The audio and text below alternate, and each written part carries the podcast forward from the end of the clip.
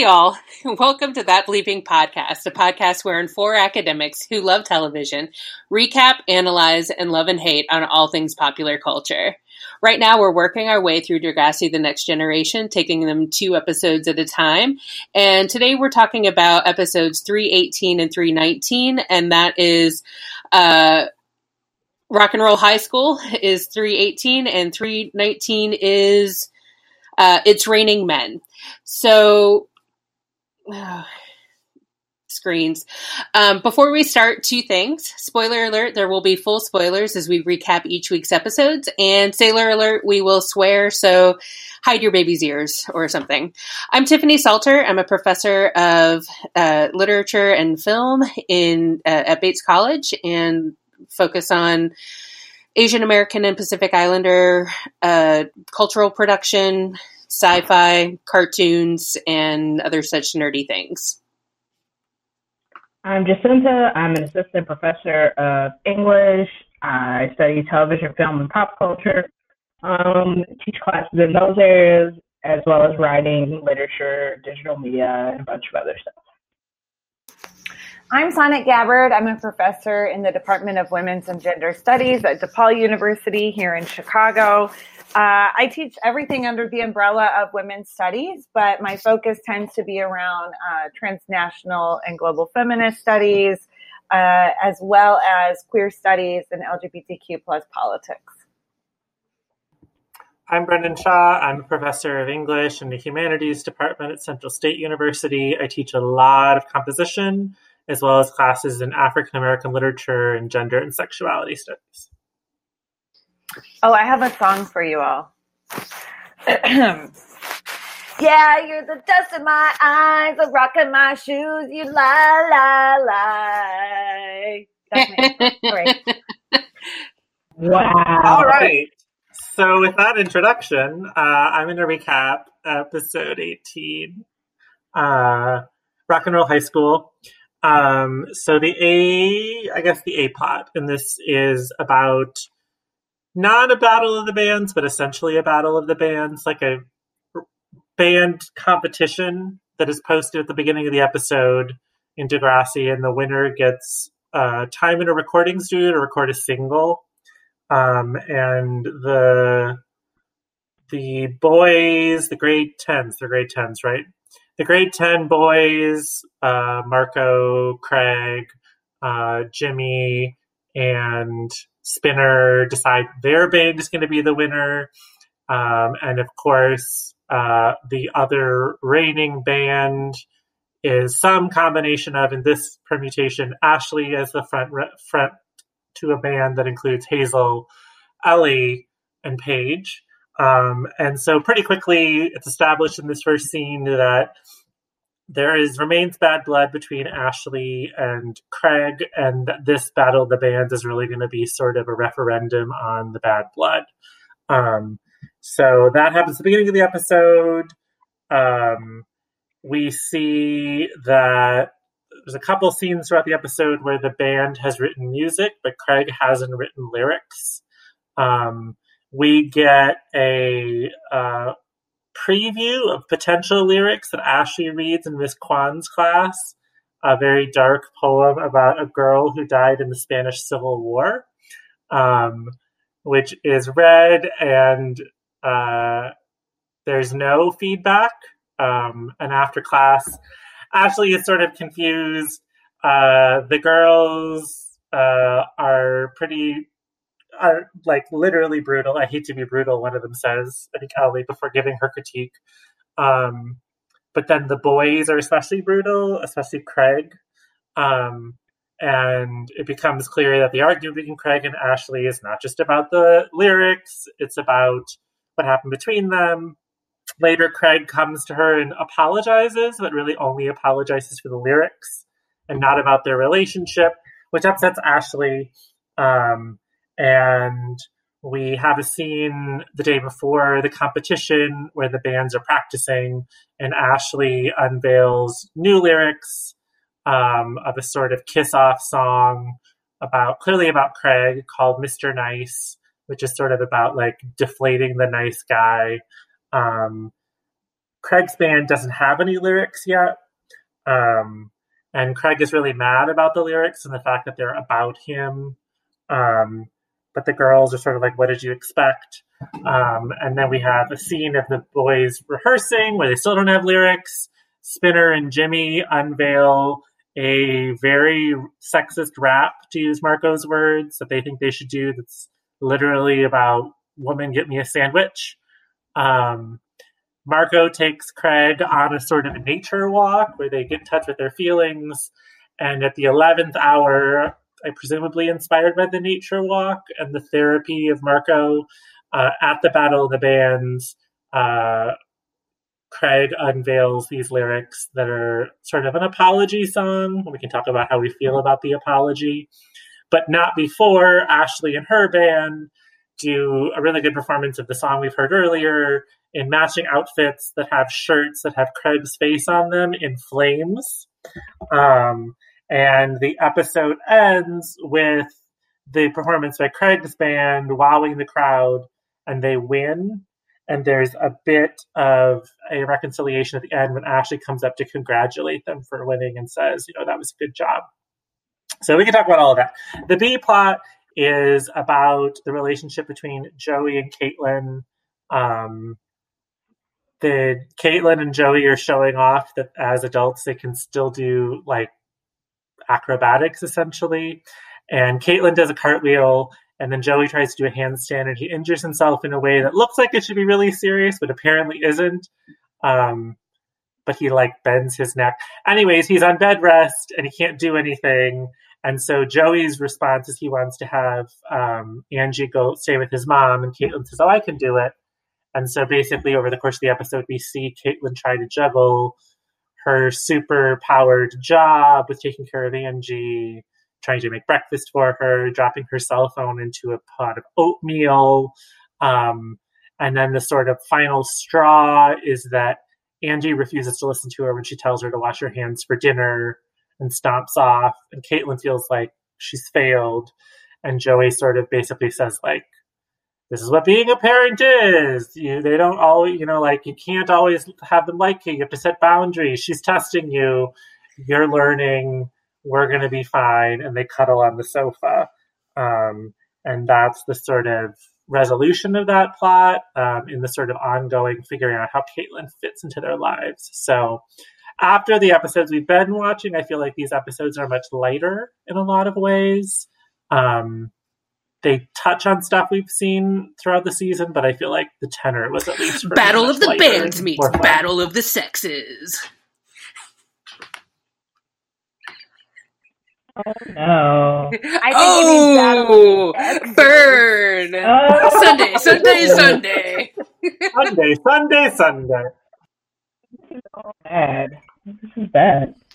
I believe that Ashley's song inspired um, the Killers' "Mr. Brightside." and it was Mr. Guy. Degrassi continues to be such a, a light for people. in that way. Obviously, especially in music. Hello, Aubrey. Mm-hmm. No, no, because that actually was Drake, prototype Drake rapping. Oh my god! Right? Ooh. Yeah, that was not Yeah. not great. Although they did clarify that they were Spinner's lyrics, which made sense because Spinner. right? I mean, oh my god. So my first question is why um what is it? Sasquatch Downtown Sasquatch, the name of their band. why Yeah. they don't have uh do a feature with Chris and have Chris on the decks? Because obviously that would add something to their band. now you know good well Chris ain't trying to be part of no downtown Sasquatch. yeah, that is Chris Yeah, would Chris doesn't sooner need to win to get a gig, Right. right? Chris already has Right. gigs. True. right. Chris, Chris Yes. has a cousin who is famous, and therefore. Also, he'd probably be much faster to join Hell Hath No Fury than Downtown Sasquatch. Um, you know that Downtown Sasquatch is totally Spinner's creation. That name. I don't know. I feel like Craig would create something that lame because he's like got mad dag jokes. I, I did appreciate that even though Manny isn't in this episode, which was a bummer, Ashley seems to have settled on just animus towards Craig. Like the previous, like, I hate Manny too, is kind of gone. And now mm-hmm. it's just mm-hmm. about Craig again, which was the way it was initially mm-hmm. and then confusingly wasn't. Um, mm-hmm. And Craig remains a tool. I mean, Ashley still is ultimately the better person. Like, she congratulates them. And there's that moment where Craig says she's a prude. Like, this is all that really the whole problem here is that she's a prude, um, which is so random and like so late in the game. Craig is such also, a man child. I mean, we've talked about how Craig is in his own world a lot of the time, and I think that was just certainly highlighted here in this episode in various ways, including when he apologized, but only apologized for making fun of her for the lyrics. And she's like, now. and he's like, "What else do I need to apologize for?" I'm like, "Are you are you on this planet, Craig? Are he's you cl- here with the rest not. of us?" No, he's too busy. Hang- he's too busy hanging out in Tower Records listening to the well, and also- albums.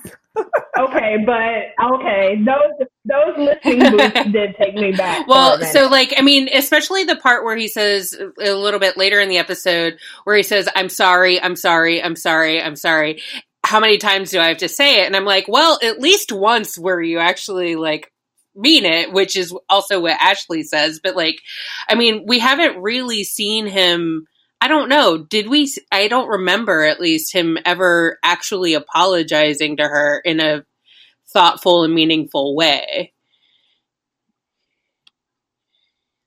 No. No, mm, and I think, we never do. We never do. And I, I was annoyed, and I wrote, "Oh God, oh, is this Craig's redemption?" No, I was so pissed that they, they won. Win, right? And I like because I also just think like however we might feel about Ashley's lyrics, like it seemed like the response to Downtown Sasquatch's mm-hmm. song didn't make sense to me because the other band yeah, is just so, better. like yeah, Ashley's band so, is always better. I mean, I think there's a couple things at play here. Like obviously, I Ashley and her tragic lyrics have an adventure through the show, but the the ones that she comes up for this song, you know, that song I think is is pretty solid and not depressing. Um, but I also think like, you know, Craig is like this. This is what season three, right? So this is approximately like 2004, and Craig's like peak pop punk boy, emo boy, like slide right into that niche that he that would have been prominent then. And while I don't think they were better, I could definitely see how well, but I mean the contest. Yeah, I mean he, oh, they were like oh sorry. No they were like Death Cab for Cutie Light versus Avril Lavigne, which Canada, I mean, I would also, would yeah, I mean, yes, but also, uh, that, I mean, like, it's not the popularity of the response in the gymna- the gymnatorium or whatever. Um, it is like, I mean, it's, it's, uh, like, my understanding is that it's a contest, like, from like a professional studio that's going to give them air you know like studio time. And the girl's song was just much better polished. I mean the lyrics like made sense. The thing the thing about craig's lyrics is like they're clearly slapdash. They actually don't like they're poorly put together. It's all just self-flagellation. Um and i like i think that ashley was gracious, but like gracious in like in congratulating them after, but like gracious to a a weird degree. Like it, it just felt like I, I would have expected her to rightfully be angry. And I didn't know. I mean, I know that it's supposed to indicate that like it's about accepting Craig's quote unquote apology, which I don't think that, that was an apology. Uh, I don't know. I just like the whole thing just kind of made me angry. No, all I was gonna say is if Craig showed up as a new member of something corporate, I would not be surprised. That's all I'm saying. Go on, Oh, I was gonna say. I mean, I think it's also the trope of the like rom com romance, right? Where in the eleventh hour, our hero or heroine uses her job as a newspaper reporter or her job as a crossword writer, whatever bullshit, to like somehow say something that is both exciting to the actual viewer in the world of the, sh- the movie or the show and works for what we want. But I also think that relies on this idea that we wanted Craig to be redeemed. I feel like yeah. I just felt like the end tries to redeem him, and it's kind of bullshit that that's where it lands. Whether or not it makes sense that they would win the contest, I feel like we're supposed to think that like if the devil on his shoulder is the the sexist rap and the angel on his shoulder is Marco, there's like supposed to be some sort of transformation between the primal scream and the 11th hour performance that isn't there for us. And Craig is such a tool and such a Mr. Nice Guy. Such a, I mean, that's why I thought the song worked so well. Is it's such a critique of the like, oh, who me? That is perfectly Craig. Yeah, and like he he uh, throughout this throughout this particular episode, they make a point to make us really hate Craig and Ashley. I, the one thing I like about this episode is I feel like Ashley finally gets her comeuppance in terms of like so many great moments of reading Craig, including when he's upset that she's she her lyrics are calling him out. She's like, "What do you?" He's like, "You better stop it, or else." And she's like, "What? You're gonna have sex with my grade nines? I was like, I was like, that is so great, and I my respect for Ashley actually went up because I was like, when did you become so savage? And I love you for that. So I, I yeah. all this just to say, I agree with you, Brendan. But I, and also the the writers do not do very much don't do very many things to make us feel at all um, comfortable with Craig, even at the end. Because also the song sucked. Like it, it wasn't just the lyrics. Yeah. The beat sucked. Everything sucked. The only reason um, his band might have been maybe out. I don't know. Maybe the judges picked them was be, because Ashley's band used a drum machine. Yeah, Did anyone yeah, else yeah. notice that? like we and, and like you're, oh, you're oh, and that Hazel is Sorry, is either playing keyboard and or doing drums from the keyboard. Like Yeah. I mean, you know, yeah. sad boys are marketable. Uh, it both with both within the world of like entertainment in general and the world of Degrassi. And I mean, at the time, as, as uh, Craig was, I mean, Craig was art like probably the most popular guy on the show oh, in terms really? of like fan response. Even though he is hot, yeah, yeah, he was the cute factor he, he him and his sad boy ways definitely had him like at the top of the list. So necessarily went about it this way, even though we don't buy it now. Like I think it would have been probably palatable for the audience then, even though like I follow Degrassi accounts now and people talk about how Craig was trash, but also so it is it is one of those things where people will see it in hindsight. But yeah, I would say he was definitely like the most popular guy. Barf. Fandom. I mean, he everyone gets to see what an asshat he is in this episode. Even like because like he shows up to he shows up mm-hmm. to their first practice of the episode, and he like it's clear that he has like foisted. Uh, an assignment onto everybody to have learned the music and he's being a dick about it but when people ask him about the lyrics, he's like, "It's fine, whatever. Don't worry about it. You focus on your music." Um, so I mean, like, and then it, and then that obviously just continues throughout the episode until he like has a crumpled ass piece of steno paper, uh, you know, with him on stage, which also not cool and also should be points against them for him not even knowing the song that he is singing in that moment. Yes. And if we could talk about versatility in songwriting, I mean, Ashley can do all kinds of genres. She has demonstrated that throughout the show. She doesn't just write sad lyrics, but she can do different different types of songwriting. Craig, on the other hand, is a one note pony. One note pony, one note, one trick pony. Anyway, he has one style. All those singing ponies. All it's a singing he's a singing pony. One night only. One song. Dream. Yes, perfect. Thank you. Hey, baby. Hey, baby. Yeah, but can we? I mean, like, also, can we? um, you know what? So Go ahead. No, I was just gonna say the other thing though is we've been talking throughout like at least this season, I think maybe some of last season too, that like Marco was the one that we wanted Craig to talk to for advice. So he did actually do that in this episode. And I mean Marco did prevent the rap destruction. Thank that God. and uh got got Craig to I guess get in touch with his emotions. Um, I guess is what was happening here. But he he I mean, you know, he he tried. An I attempt did. was made.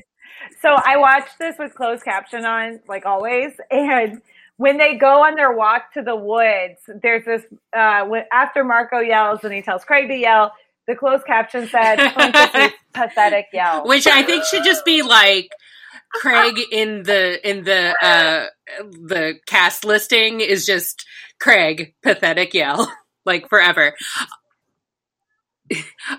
That's exactly, yes. Um, It, oh, But can yes. can we go back to uh, the versatility of Ashley's uh, lyrical career and talk about whatever the fuck she read in Ms. Kwan's class, and also Ms. Kwan's response to it was amazing. She just is- about a girl I- who died in the Spanish Civil War. as one Haven't you haven't you also written a song I mean, about I- that in your free time? I just, I was even in the recap, I was dying laughing in when I was watching it, but then also just Brendan talking about it, like in the recap, I was just, I, I was muted because I was laughing so hard. I do love whenever they read their stuff aloud because Ashley's done this multiple times, and Miss Kwan's always just like her non-response, which is a What she response. what, what she literally said was great. Uh, just great. let's, let's, okay, so for folks that may not remember, I did write down the lyrics. Um, so she, I will. She says, "Black twisted agony, the fires of chaos burn on." Flame on! This is see. You remember we already remember when she held Jimmy hostage in her room and serenaded him too with candles. And remember when she broke up with him in that letter and slowly backed out Ha- afterwards for the drama. hashtag blessed. That's what she Yes. is. Oh, oh! I want her to bring back the flowy, like Stevie Nicks outfits, like while she's singing about black no, agony. no. we're Oh my God. the Which Craig was shirt. like, there were just so many good moments in this episode and that was i had to pause and i just this episode made me so happy until the boys won uh just because like it is nonstop like craig burns like left and right and i am so here for it Oh my god! When they when we start off with Ellie being like, "Excuse us, posers," I was like, one, very true, but two, Ellie, do you want glass houses? Are we? Are we? Okay, okay, okay. I mean, that's riding Ashley's coattails a little bit because, like, how long have you been in the band, Ellie? Exactly. I mean, Terri is busy right now, so they have to get oh, someone else. Yeah. Oh, shit. busy being unconscious. Okay, is what we they said in this Also, episode. why why won't Ashley visit her? Like I, I she's got hospital phobia, but like what I mean, what the fuck, You- dude? Again, I just said Ashley lives for the drama, and she's got feelings about But if there's anyone that would take a friend's personal tragedy and turn it into a song to win Battle of the Bands, it's one Ashley Uh, Kerwin. She's busy with her other trauma. Okay. Uh, The Spanish Civil War. Well, before we do, but right before we do transition, I do want to say I really appreciated the Carly Simon call out where when Craig is talking to Ash about the lyrics and, and Ash is like, oh yeah. Craig thinks the song is about him and Ellie says, so vain. I just, I was like, oh, that was, it was beautiful. Mhm. Yes, that's true. That was good. So Wait, so- meanwhile, working woman trying to work, can she have it all? I don't know. Maybe she'll drop her cell phone into a giant so much pot oatmeal. of oatmeal. It was- Why is it that so is- Why? It was it was a lot of opening, but also like this is not a situation that would like realistically like be able to happen because Joey might not be able to like literally grab Angie right now, but she can still hear him. He's still there in the living room. Like this doesn't Right. make sense. Oh my god. Is this the part of the episode when we talk about our feelings on corporal punishment? Because what the Well, fuck? not, well, like the thing is, if you want to have this kind of storyline, it would make more sense for like maybe Joey had to go out of town for some reason and left Caitlin by by herself with Angie or something. But he's still there on the couch, right there. By Also, the his oatmeal. injury, as I said in the Oh, yeah, recap, his injury looks awful. When he's on the ground and his head is bent, and he's like, "No, no, no," I'm like, "Yeah, you shouldn't move because you could have brain injury, spinal Mhm. injury." And then the next thing he's just laying on the sofa, and sometimes he has something around his neck. Sometimes he has something around his middle, and I was like, "Y'all just were like he laid up, but and he's like right can here." clearly like at least parent from the couch. Like he doesn't intervene at all. right. No, I mean, all it proves is that Angie doesn't listen to him either. No, but you know what? So he's like, this is what I like wrote about in my notes because he's like, kids need a firm hand or whatever. I'm sorry, have you met Craig? Do you know that boy that's living in your house? Could you give him a firm hand? Please. For all of us. Craig. Ugh. So the thing about Joey's injury, really fast, because I was thinking about this. Joey, mm. Joey's about my age, like in his mid thirties. When he's upside down, as he was doing that, I thought, oh, he injures his shoulder, like he injures himself just from being upside down. Because let's be real, that is how people in their late thirties injure themselves. It's not falling on your spine with your head twisted. It's just simply like stretching. what the fuck? I mean, like everything in that storyline, it's like an I Love Lucy response to the world, where it's like, right? Like with the oatmeal, it's like when I love when I love Lucy when she makes the bread and it shoots out of the oven, right? It's like this is all over the top. It's like Caitlin is from the '80s, like a movie from the '80s, where it's like career women. Can they do it? I don't know. What won't she do? Right? Also, and then like her phone. Ugh, and I don't believe that they don't have Eggo waffles in the freezer. Like when Angie wanted pancakes, just grab a fucking Eggo. It's about the same thing. But also, I feel like like we we just swapped out Caitlin for Sydney. Like this is another working woman swap, and like it's not it, it can't be that different for Angie. Like, I don't Yeah, it is. It is. All of this is ridiculous Ugh. because it feels. I think the thing like if they had been like Joey having a conversation with Angie about Caitlin or something like that, like that I think would have been more reasonable. But instead, it's just like comedy of errors and then yelling. And then you've learned to parent because now you can scare your child. Right. Well, no. First, first the child, first the child has to say, "I hate you," and that's Sure. that's important. Oh my! We're checking all the boxes here.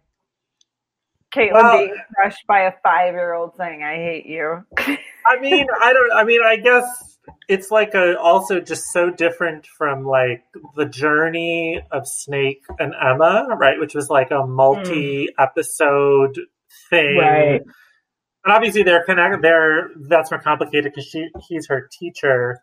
But that was also like this, like, how do we go from being like kooky adult who kind of is on my side to adult who has authority?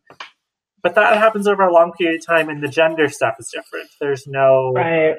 like because we're to understand also that Caitlin is like a national treasure, and like her show True. is like Very you know she's like the Jane Pauley, right? Uh, But she can't. I was like, thinking the handle Savannah food. Guthrie. Yeah, but she can't handle like food for a child. And she's never it's like she's never been in a family. She's never had to deal with any of these things. I mean, I do think the only thing that does make a little bit of sense is that when he was with Sydney, Caitlin's role was to be Right. like the kooky aunt who wasn't the mom Mhm. replacement. And so she has become that person. And so I got it. It just was like, why does her job have to be I mean, this show with Caitlin just really wants like her job is always an impediment. And Yeah. She's always having it's always her job versus something. Um which is why she thought she couldn't get with Joey in the first place. well, that and his yeah. infidelity. I mean, as you do, as you do. because he's the Um, proto Mr. Nice Guy. Well, I just I found this that bad. storyline very boring. Yep. And and the heavy-handed imagery and symbolism with Caitlin with the towel cape on, and she does the like power stance and was like, "I can do it." I was like, "Fuck, this is so no." Well, like I, like I said, I think like if there had been some sort of like actual resolution conversation or something like that, like it would have had more value. But really, it's just like Joey being like, "Congrats," and that's it. Well, and he never makes Angie apologize. Like that's the worst part is there's no parent. There's he is mansplaining parenting to Caitlin, but then we never see his parenting working. Like we never see Angie come down and have to be held accountable. And instead, it's just Caitlin that has to be an asshole.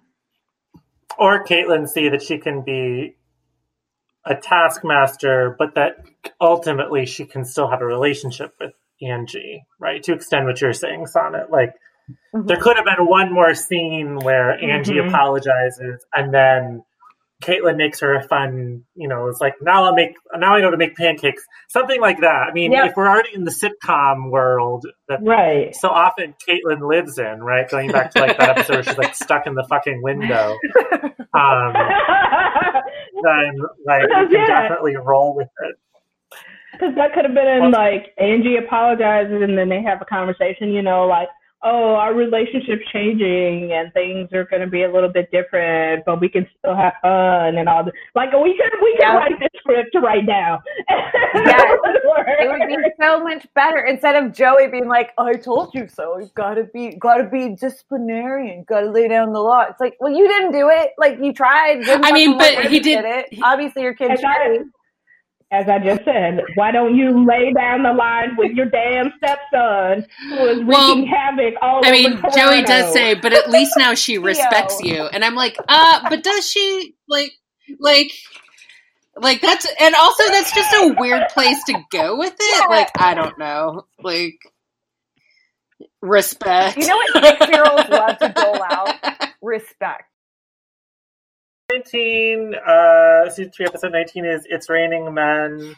Um, and this episode starts with us learning about the coming semi formal, um, which we are to understand will set up the trajectory of the rest of the season because Degrassi loves ending a season with a dance as it did last season. Um, So Marco pulls up in a car with his dad to the school and is talking to some of the other grade tens and showing them the all the sort of stuff that gotten printed for the semi-formal, aka the prom, that he is on the committee for, and the theme is Bollywood Nights, because as we've established in the Marco is gay episode, Marco is into Bollywood. Um, we could talk about that.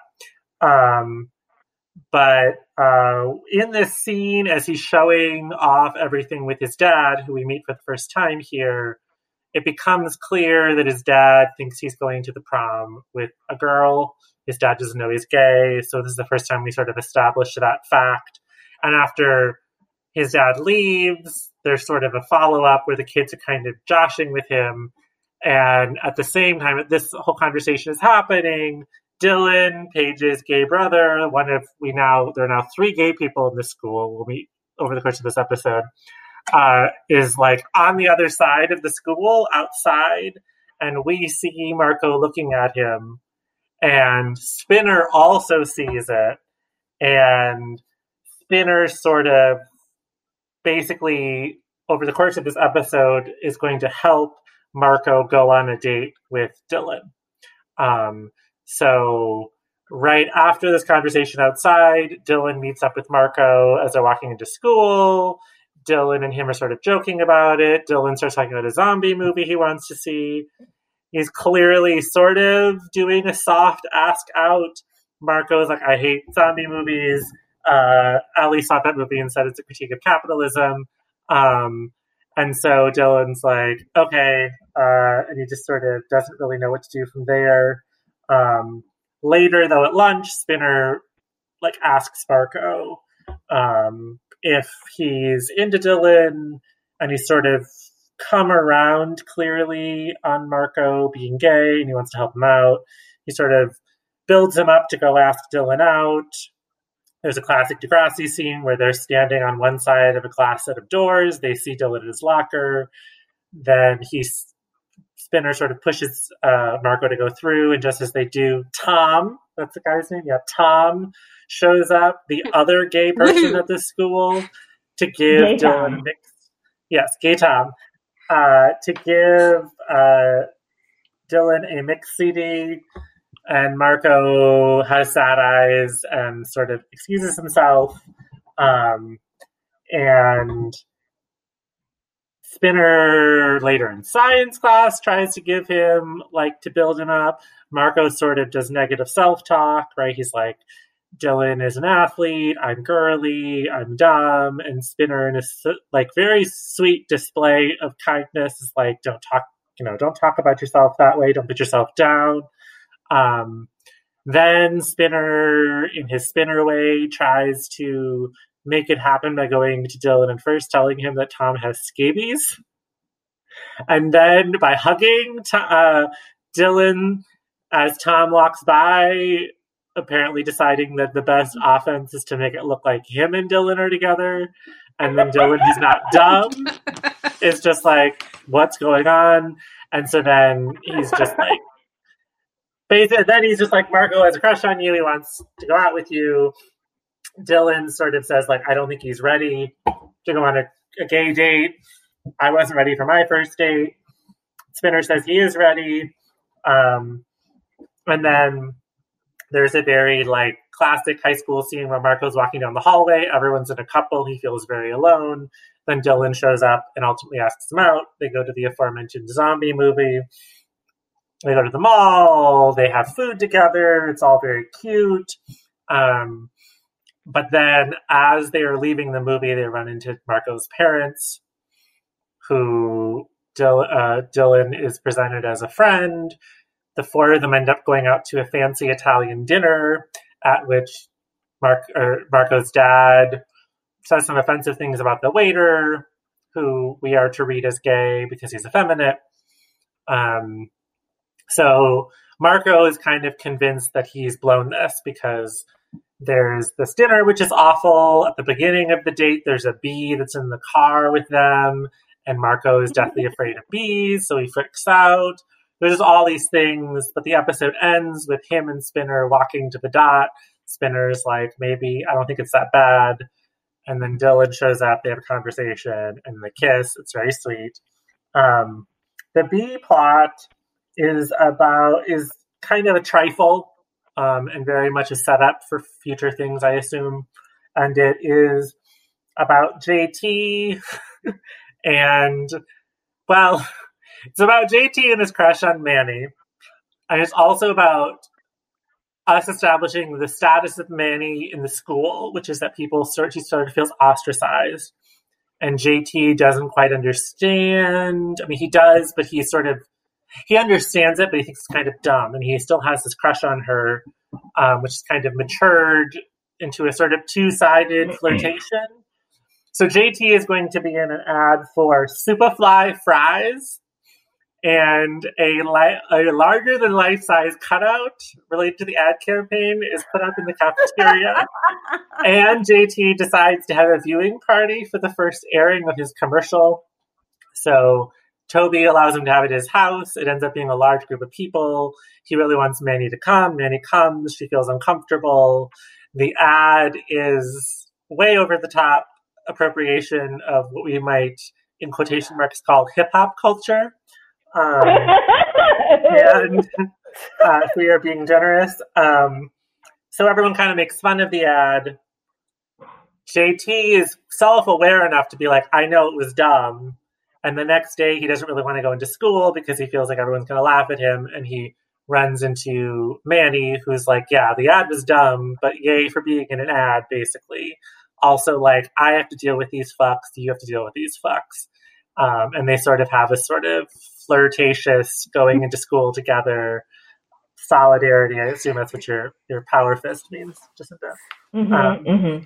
So altogether, I thought an enjoyable episode, and finally some like happy gay storyline for Marco. Even if there is like a he's not out to his parents component, he at least gets parents, and he gets a life.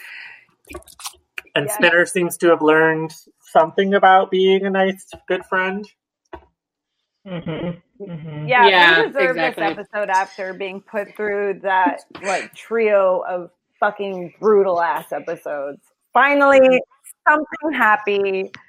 Um, before we before we dive in, I do want to just quickly touch on Ellie's critique of the zombie movie. This furthers my theory that Ellen is actually pulling a never been kissed Drew Barrymore, and she's undercover as a graduate student. Uh, she's undercover as a high school student, but she's really an English PhD candidate doing. Oh no. No, no, no, no, no. Not PhD. This is very much first year grad school, people trying to figure out how to have these conversations to sound smart, uh, but they don't know what they're talking about yet. Hopefully, I mean, I'm not saying that people never get to their PhD girl. still doing this shit, but like, hopefully, no, no, no, I know, but hopefully they are not. Let Ellie live. Ellie, But look, also, I mean, I'm kind Ellie of. was living her best pre-Tumblr life. Okay, she was just doing what you do. yeah, no, for sure. Yeah, no, I mean, like I saw Jaws on in a, at a drive-in over the summer, and I was like, "This is the anti-capitalist love story, gay love story that I've been looking for." It was like it was perfect, and I was just like, And you then know, you decided to go to high school. I mean, I do think, I mean, however we feel about that line, like that line, these two episodes both, I think maybe partly because the big plot points for a while have been dealt with. So now they're like fallout, right? The last episode is fallout from Mhm. the Manny, that whole triangle. This is essentially fallout from the awful Marco coming out, getting beaten up episode in Mhm. some ways. Yep. And so like the the writing is just so good and so thoughtful and so much of this dialogue because there's just so many I mean just the care with like the stuff where Marco multiple times is sort of like putting himself down for his like femme per- presentation and Spinner isn't having it and Dylan isn't having it and I think Except for the hat. yeah Thank But- fucking God. Yeah. But also Right. But also, can I just say that Marco's eyebrows or uh, Adamo Ruggiero's eyebrows are made for sad eyes.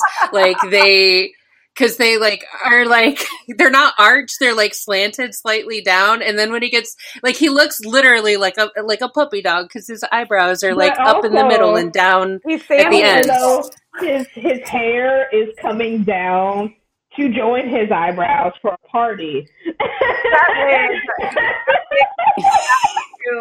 Okay.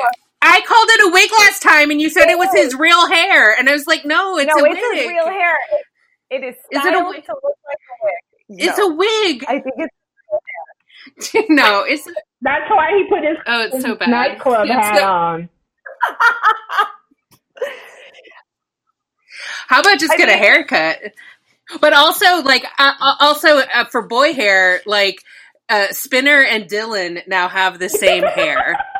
Yeah, I mean, In Dylan these has two a better episodes, version of it because they have- Spinner's always looks dirty. Yeah, but he did. Spin did take, him, take the notes that Marco gave him when he read him to filth, and at least got a little bit of shaping cut. But no, he still needs to listen to the other note Yeah. that Marco gave him, which is that he smells bad. Yeah. and also less product. Like it's a little, it looks a little crunchy. Um, I mean, like I'm very glad that Spinner is less of a, a total moron in these episodes, but like, um, and, and, and not moron, uh, just less of a jerk in these episodes. But why on God's green earth would you go to Spinner for advice if you Right. are? To Like, or accept- starts this conversation, right? At the Yeah. very beginning of the episode, in the cafeteria, Spinner walks up to him and says, You have a crush on Dylan. And Marco's like, wait, why Yeah, are we but- talking about this? Right, Because Marco is also confused at first. But I would say that of the That's true. four guys, I mean, it would be Jimmy. It's not going to be Craig. I mean, he knows Craig has no emotional maturity. So I do think, in some ways, Yeah. it makes sense that Spinner thinks of himself as knowing how to do this, even though he kind of goes about it wrong, but goes about it right. Um, well, it also makes Marco- sense.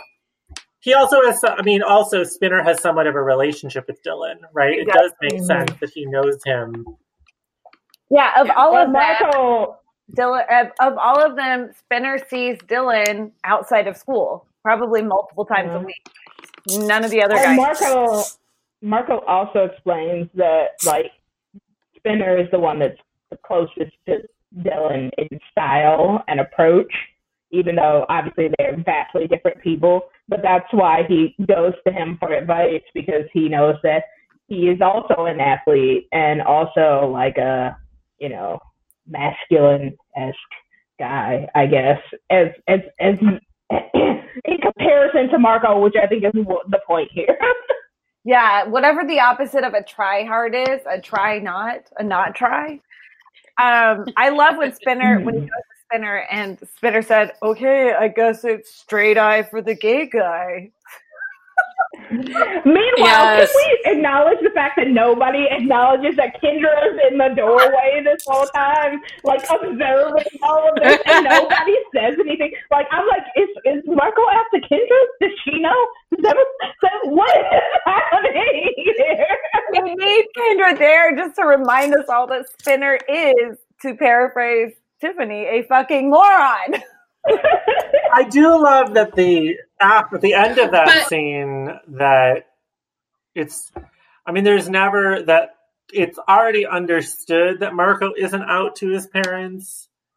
And like in some ways it's a bummer that he isn't but this isn't a classic episode where like if they were adults the the basic trauma would be that Dylan can't handle that they're not out. And I imagine that that will come down the road but that in this episode it's already established. So instead, he picks him up at Spinner's house, and Spinner plays his dad, and he makes he calls him Mister Mason, which is delightful. And he picks him up in that convertible, which is suddenly like even though before they were tootling around in a minivan with his with Dylan, suddenly he has a convertible, and he's like the best date. Dylan here. has multiple vehicles. Okay, he he's living the best life.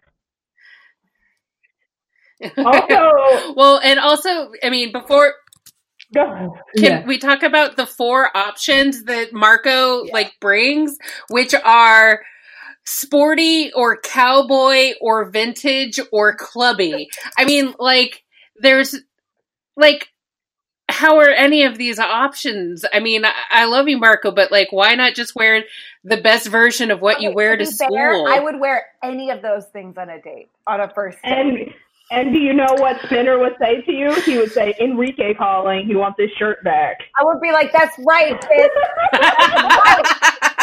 You've seen that man. He's like, is, beautiful." that is what Spinner said. I mean, it is interesting that I think as much as I so like there is this thing throughout here where Marco feels like he's too effeminate, and both Spinner and Dylan are like you're kind of putting yourself down before we do, and we don't see it that way. But at the same time, there is a reality that Dylan is an athlete, and Dylan is more mask in his self presentation. I mean, he's very mm-hmm. sort of all American. To, I mean, they're mm-hmm. Canadian, but you know what I mean. Yeah. And All like, Canadian. All no, he Canadian. plays contact sports like hockey. yeah, is and so I do. And I mean, and he's more. It's funny that, like, in some ways, it's funny that they go to Spinner because Spinner is also like he wishes he was that like effortlessly cool, like just an effortlessly cool thing.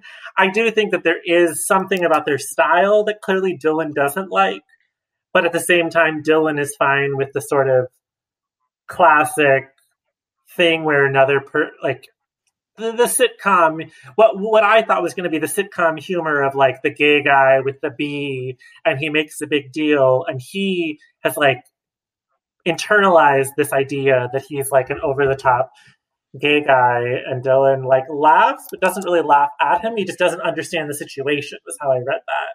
And then he Yeah. tells him the story later about the being afraid of killer whales which is adorable Can we talk about Gay Tom and Yeah. his mix CD? Okay, Tom.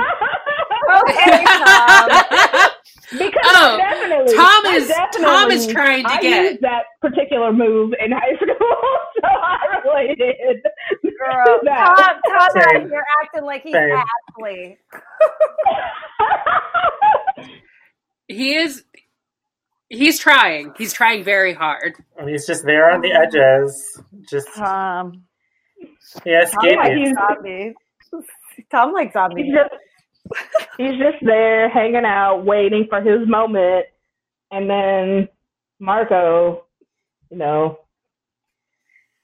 slides Swoops in. in, so to speak. also the the other thing about Marco, in addition to him talking about being um femme, he also talks about being short and being young, which he's only two years younger than Dylan. But also the short thing comes up multiple times. And I don't know, I don't think of of, of Adamo uh Ruggiero as being short, but I guess he's short. I don't know. I mean, I mean, Dylan I is tall. he's sh- right, he's short Yes, compared he to is. Dylan, who's Well, a you see that at tall the rugby player. And I do think that there is, I mean, having been a queer kid, like a queer kid in college, like high school, like I did appreciate there is a way that like they are not 100% on board, but there is a sort of like femme mask desire that at least for Marco is what he wants. And when there are those scenes when there's the two of them together, you do see how much taller Dylan is than him because when they do kiss, it's like you guys are going to need to work on angling this out because you aren't really kissing each other's lips, but that's fine because it's adorable. it Um, was so cute. Yeah. Uh, we also, I wrote. I wrote in my notes. It was like. I wrote in my notes in all caps, "A boy kiss!" Ten exclamation points. It was very sweet. sweetest kiss. we also need to It was. address this unfortunate dinner that occurred because Marco's dad held them hostage in a restaurant, Marco's dad Yeah. yeah. throw it up.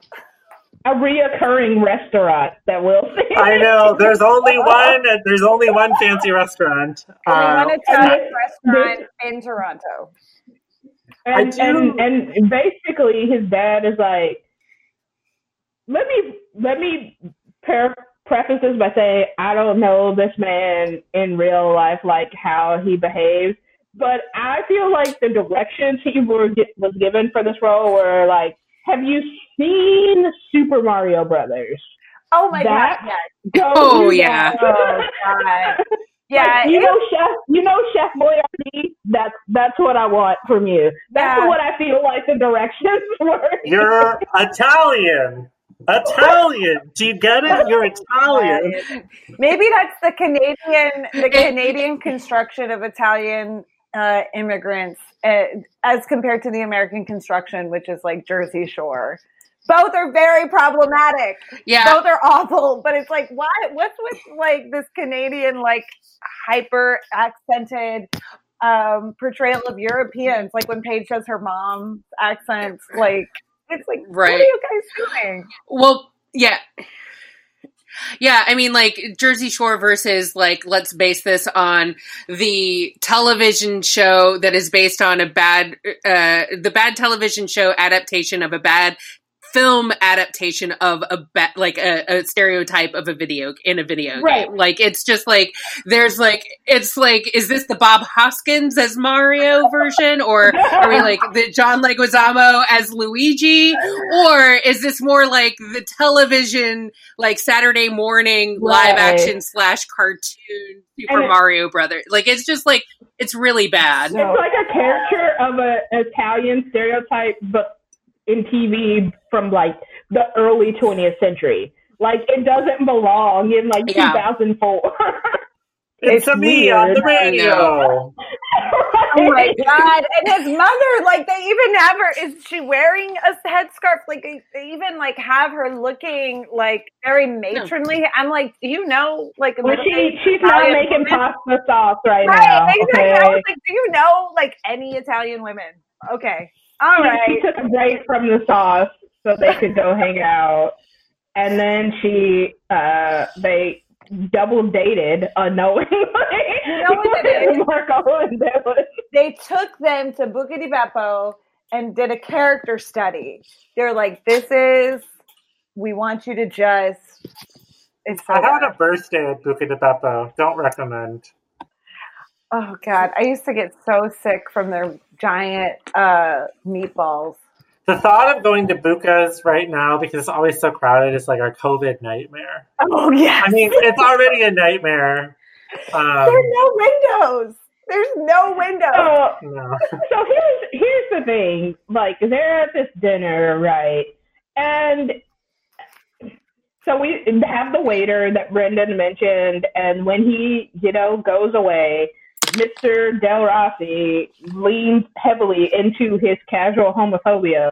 And I'm like, all right, whatever. We know that Del or, or Marco's dad is apparently homophobic, but like this is a little extra to be doing at dinner with a stranger, like your friend, your son's friend that you don't know. Like, what is, I don't, I don't know what homophobic parents do at dinners, but I, I feel like this is a lot.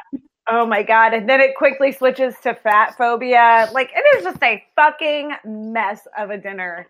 Yeah, it's a weird. I mean, I guess the only thing that maybe we're supposed to understand is like they've established that the dad likes Dylan because he's an athlete. So it's also really a Mhm. gender performance thing more than anything. So it's like just us guys, right? Because then Dylan doesn't say anything, and Marco. I mean, of course, I don't know. It would be awkward for a friend of like at that age to jump in and talk back to someone else's dad, but Marco does. Um, Yeah. yeah, it's a yeah. I mean, in terms of first dates from hell, I would say I, I wasn't out to my parents when I was in high school.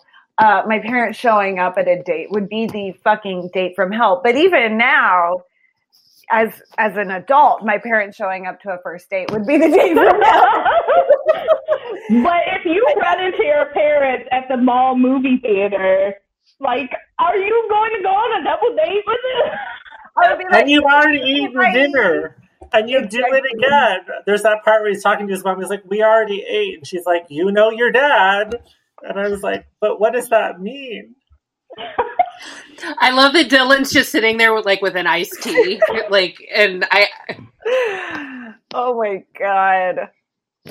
You And know, just having a good conversation with people that I don't know. Sounds Right. great. When when when they run into Marco's parents, though, Dylan's face is so adorable. Like he's just full of glee seeing Marco's parents. Like you can tell that he is into Marco because you know, like when you see where your per, your person is from, you're like, oh my god, hi. Like his teeth are completely showing, all of them. Giant smile. You know where they should have gone? Superfly fries. That's my attempt to transition to Superfly Oh, fries. no. Yeah. Yes. Okay. So, Also, I think oh, the Taco God. Bell, like the Canadian version of the Taco Bell Chihuahua, is that dog. That- Well, but the dog didn't talk. I do Yeah, love that the way we're like, in. I mean, you know, JT is a lot of things, but I do think in this episode, right, like he's so there's a sweetness between him and Manny that's sort of being cultivated. But I love the very beginning when we first discover about the ad campaign when Toby's in his locker and he turns around and it's the bigger than life size cutout of JT as the Superfly spokesperson and he's behind it and Mhm. it freaks his shit out. Uh, but we don't even know was at very that point what it's going to be until we see the ad. But I mean, like, would what if what if in your cafeteria in high school there was just a giant cut cardboard cutout of you, like What if you Like- what if you walked into the grad lounge at Denny Hall and there was a giant cardboard cutout of Brendan just by the and do I have? Oh my God. Am I wearing a jersey and gold chains though? yeah That's yeah by the question. right next to the bagel slicer. yes, you know what? I would buy those fries, but only if there was a dog with Brendan. They have seven different Ugh. spices, right? Yeah. I mean, Yeah, it sounds I like mean, some but- possibly good fries. The bomb fries. Well, I mean, but like clearly this is like the commercial is definitely like old white executives trying to say, what do the children think is cool these days? They're into this. What do they call it? Piggy with it Yep. fries. Uh, Hip, hippity, hippity hop. hip, hippity hop, hippie hop, hippie hop. Yes, let Hippie us hop let us do talking. that. Oh my god. But also, you know what though? Speaking of that, that does remind me. Like, it feels like what I wrote in my notes is like it feels like this commercial was directed by whoever made the style of Ghost Rider, the TV show. And Yes. by that, by that, I just mean it belongs in the '90s. It doesn't Yeah, belong Yeah. where it shows up. era. You're Yeah, it's like in that like Yeah. weird like Kids Incorporated. yeah. There's like a it's like a corporate like an empty space. There's nothing around him and the dog. They're way washed out. Yeah, it looks like that. It looks like it should be 90s TV or even like the 90s like ads, like the PSA space. where it's just like Mhm. washed out except for the people. But then there's all this like awful lingo, quote unquote jive, quote unquote hippity hop talk. Oh my And god. I, I, what I do love is that JT knows it's bad. Yes. And that conversation he has with Manny, where they're both at their most self-critical in some ways right at the end of the episode where she's like it is a bad ad he's like oh i know and he's like i still don't want to go in because they're going to make fun of me and then she's like well i'm a school trio right. Um, and i just kind of love that lane because i do love that the lane has switched from just like manny's hot and now i think she's hot to and even then there was an undercurrent of like well i've always known manny and it's now settled more into a like mutual crush Mhm. situation Mhm. Mhm. Yeah.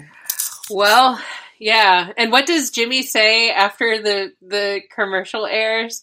I mean, I love the sort of like crickets moment because like JT doesn't leave the television on. He turns it off. So it's just like dead silent and like nobody at first wants to say anything. Oh, it's so fucking she- awkward. Yeah, it's just crickets. also, by the way, speaking of this party, now I know Toby agreed to this, but did Toby's parents agree to this? Like, how you just throwing somebody a watch party at your house and like Toby the and like, Ashley's planned in the parents, afternoon? these parents let them do whatever the fuck they want, as is evident. Like, I'm trying to imagine. I'm trying to imagine my mom coming home and I've just got like 30 people in the living room To watch a commercial. Just, just randomly. Yeah, it's bad. Bad, Yeah. bad, bad, bad, bad. I love that Manny. Oh, I was just gonna say, I love that Manny is like on the couch, awkward between two randos that we have never ever seen on the show before. You know who those were? Those were like some of the same people that were at Jimmy's party that he had that one time. And we were like, who are these people? Where did this cowboy come from? Why are these people here? Exactly. Same people.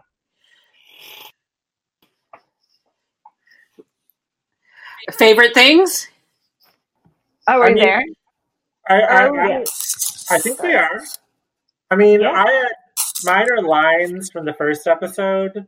Um, one is when Craig is ang- angry at Ashley, and Paige says, "Well, what did you expect? For he's a jolly good fellow." When he's talking about this, and then the other very good. is the Liberty line where she goes out to them when they're waiting on Craig at the Battle of the Bands, and it's the eleventh hour, and she says, "I have you down as a rock quartet. Shall I downgrade you to a power trio?" And it's just like classic Liberty. She takes it so seriously. So good. You know, she made it up on the spot. She's very proud of it, but she's not going to say she's very proud of it. And she's not appreciated for her hard work. Mhm. no, I appreciate you, Liberty. Yes. Um, I'd mine. say, Oh, sorry. You go ahead. oh, No, go mine. Mine is the prototype for Hotline Bling, which is when Jimmy says in the opening scene of the first episode, "Blingity bling." like what the fuck? As you do. As you do. Who are these writers, and do they know youth? Um, so that was my that I think that one, and then also just the fedora moment was great, great comedy when Marco walks out with an ugly ass fedora on his head, and Spinner watching behind the curtains as he drives away was pretty cute. Actually, everything that Spinner did in that episode, even the scabies, were my favorite things. So I think my favorite thing from the first episode, besides like some of the lines we've already talked about, is the the way that Jimmy looked at Craig during the practice of the song while, when they were hearing it the first time. Jimmy was like, "Oh It's- no." so that's that. And then in the second episode, again, several lines, but also which we didn't really talk about, but the Bollywood Nights poster. Oh my which god! has Marco's Yes. face on it. Oh my god! And he says, you know, people are really into Bollywood. It's that style of movie. It's India with the singing. And I was like, first of all, you already did this one. Second of all, okay. Oh, I also forgot. Paige calls JT sweet potato, and I Oh yeah, love yeah. that. My favorite thing that has not been mentioned yet, I mean, like the Carly Simon thing was very good, but like the squad moment where like the four girls just like are walking down the hall, like side Mhm. by side, and like it takes good. you a minute to figure out what exactly is on the shirt, and then they get close enough, and you're like, oh my god, it's so good. Just Craig's face, and then like behind it just flames and it is so good and also the fact that the name of their band is hell hath no fury and uh i just like I, I love all of it it's so good It's an upgrade from PMS, I think. yeah for sure And the Yeah. outfits are an upgrade, too. For also, sure. there is Yeah. that, the one other line I had written down, I know we need to get to predictions, though, is when Toby says, just what the country needs, more JT. Toby does such good deadpan when he's dealing Yeah, with it's- JT. yeah. Okay. Okay. I actually I have one more, which is when Spinner and Dylan hug, and well, when Spinner accosts Dylan with a hug, and Dylan responds, "What is this? Hug the homo day?" Yes! Yes. Oh my god! died. And the lasers, I mean, like, the lasers like, Spinner and Tom. Spinner's like, back the fuck up, bitch. I mean, I, like the um, yeah, yes, that too. But the writing was just like super funny, and like the jokes were very good. I mean, like in these couple of episodes, I, straight eye for the gay guy just like Amazing. slayed me. Amazing. Predictions, Brendan? Uh, well, one is we've established there's a semi-formal coming. There was drama at the last semi-formal. That was the episode with all the stuff with uh, Craig's dad. Um, so there's going to be drama. Um, and then my others, less a prediction and more just a request to the universe. And I wrote down, "Can we be done with Crashly, please?" Oh, yes. Yeah, for sure. Yeah. And also, where is So- I also want, I was glad Manny came back in the second episode because in the first one I was like, where is she? Yeah. Um, mine is uh, I'll take the low hanging fruit and say that Manny and JT that there's going to be something bumpy that happens like at some point if that happens at all. Uh, but second, and tied to your prediction about the disaster that is going to be the final dance, is uh, more cultural appropriation for the final dance, and I'm sure that that's not. Gonna, I'm sure that that's not going to get like hyper problematic at all. Oh, God. What what could go wrong with Bollywood Nights, Tiffany? I mean, you know- Nights. They handled At the least there won't- so well. At least there will not be a black grass skirt. So, like That was a the one, grass that skirt. was the one Okay. redeeming quality of that dance. was But you know what? luau. Snake Snake will find a way. Okay. Oh, I'm sure he always does. He always does. Uh, Anyway. All right. But if any of that happens, uh, we we will, whatever it takes. We still need to figure out this, this, this ending. I, I don't think we're going to figure this out. No, but I like, I like We're like saying that we. 22 that- episodes deep. y'all, no, this is how we end it. Just a freeze frame. Wait, wait, wait, wait, wait, wait, wait, Go but stand by a fucking window. Somebody look through it and capture that sound. They can't see that on the podcast, Sonnet. no, but it would amuse us every time. Oh my god! I'm gonna I'm gonna buy us all window panes that we just hold up in front of I. I already have windows in my house. But you have to go stand on the other side of it. Uh, I see. Yeah. What's I'm the gonna, lyric like- about? I guess I guess that's why they call it window pane. What is that lyric? I don't remember. Oh, that's an Eminem and Rihanna. Oh yeah, Uh, Oh, yeah. Love the way Yeah. you lie. yeah. I guess I that's why they that's call why it. they window call pane. it window pane. We can end I don't remember on what that is, but singing Mr. Nice Guy again. All right, y'all. In my eye, the rock in my shoe, yeah, you lie, lie, lie. All right. Bye.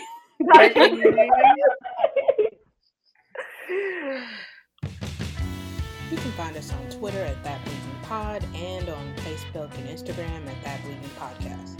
Listen to and subscribe to us on SoundCloud and Apple Podcasts, amongst other places that grab podcasts out of the ether. Please rate and review us on Apple Podcasts. It'll help other fellow Degrassi nerds find our shenanigans. Shout out to Chris Robley for the use of his song Anonymous off his fifth solo album, The Great Make Believer, as our new theme music. Learn more about Chris and his music at chrisrobley.com. That's R O B L E Y. And follow him on Instagram and Twitter at Chris Robley. As always, thanks for listening, and we'll talk to you all soon. Look for another episode from us in a couple weeks.